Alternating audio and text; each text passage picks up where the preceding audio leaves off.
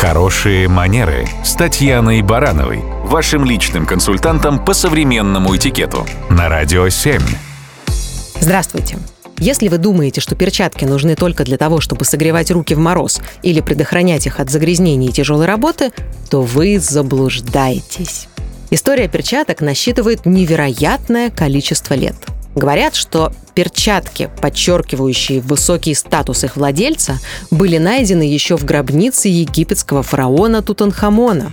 Во времена Средневековья перчатки приобрели почти сакральный смысл. Их вручали при посвящении в рыцаре, преподносили как знак верности или швыряли в качестве вызова на поединок. А если бросала свою перчатку дама, это говорило о ее благосклонности к благородному рыцарю. Вообще считается, что в женский гардероб перчатки как элегантный и статусный аксессуар вошли примерно в XII веке. Позднее их начали изготавливать из различных материалов – лен, шелк, мягкая кожа.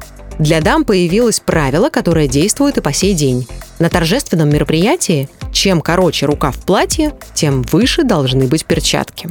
И в целом в XIX веке ношение перчаток сопровождалось немалым набором норм, правил и рекомендаций. Существовал не только язык цветов и веера, но и язык перчаток. Кстати говоря, в Англии в это время была распространена практика, обязывающая истинного джентльмена менять в течение дня не менее шести пар перчаток. Отсюда и взялось выражение «менять как перчатки».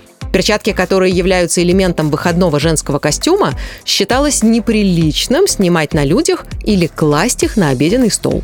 Теоретически эти правила никто не отменял. Они остаются актуальными и сегодня.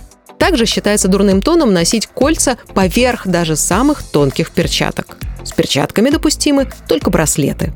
Снимать перчатку для рукопожатия дама не обязана, если, конечно, речь не идет о зимнем аксессуаре или варежке – но все же, если визави женщина протягивает обнаженную руку, гораздо уважительнее пожать ее, предварительно сняв свою перчатку.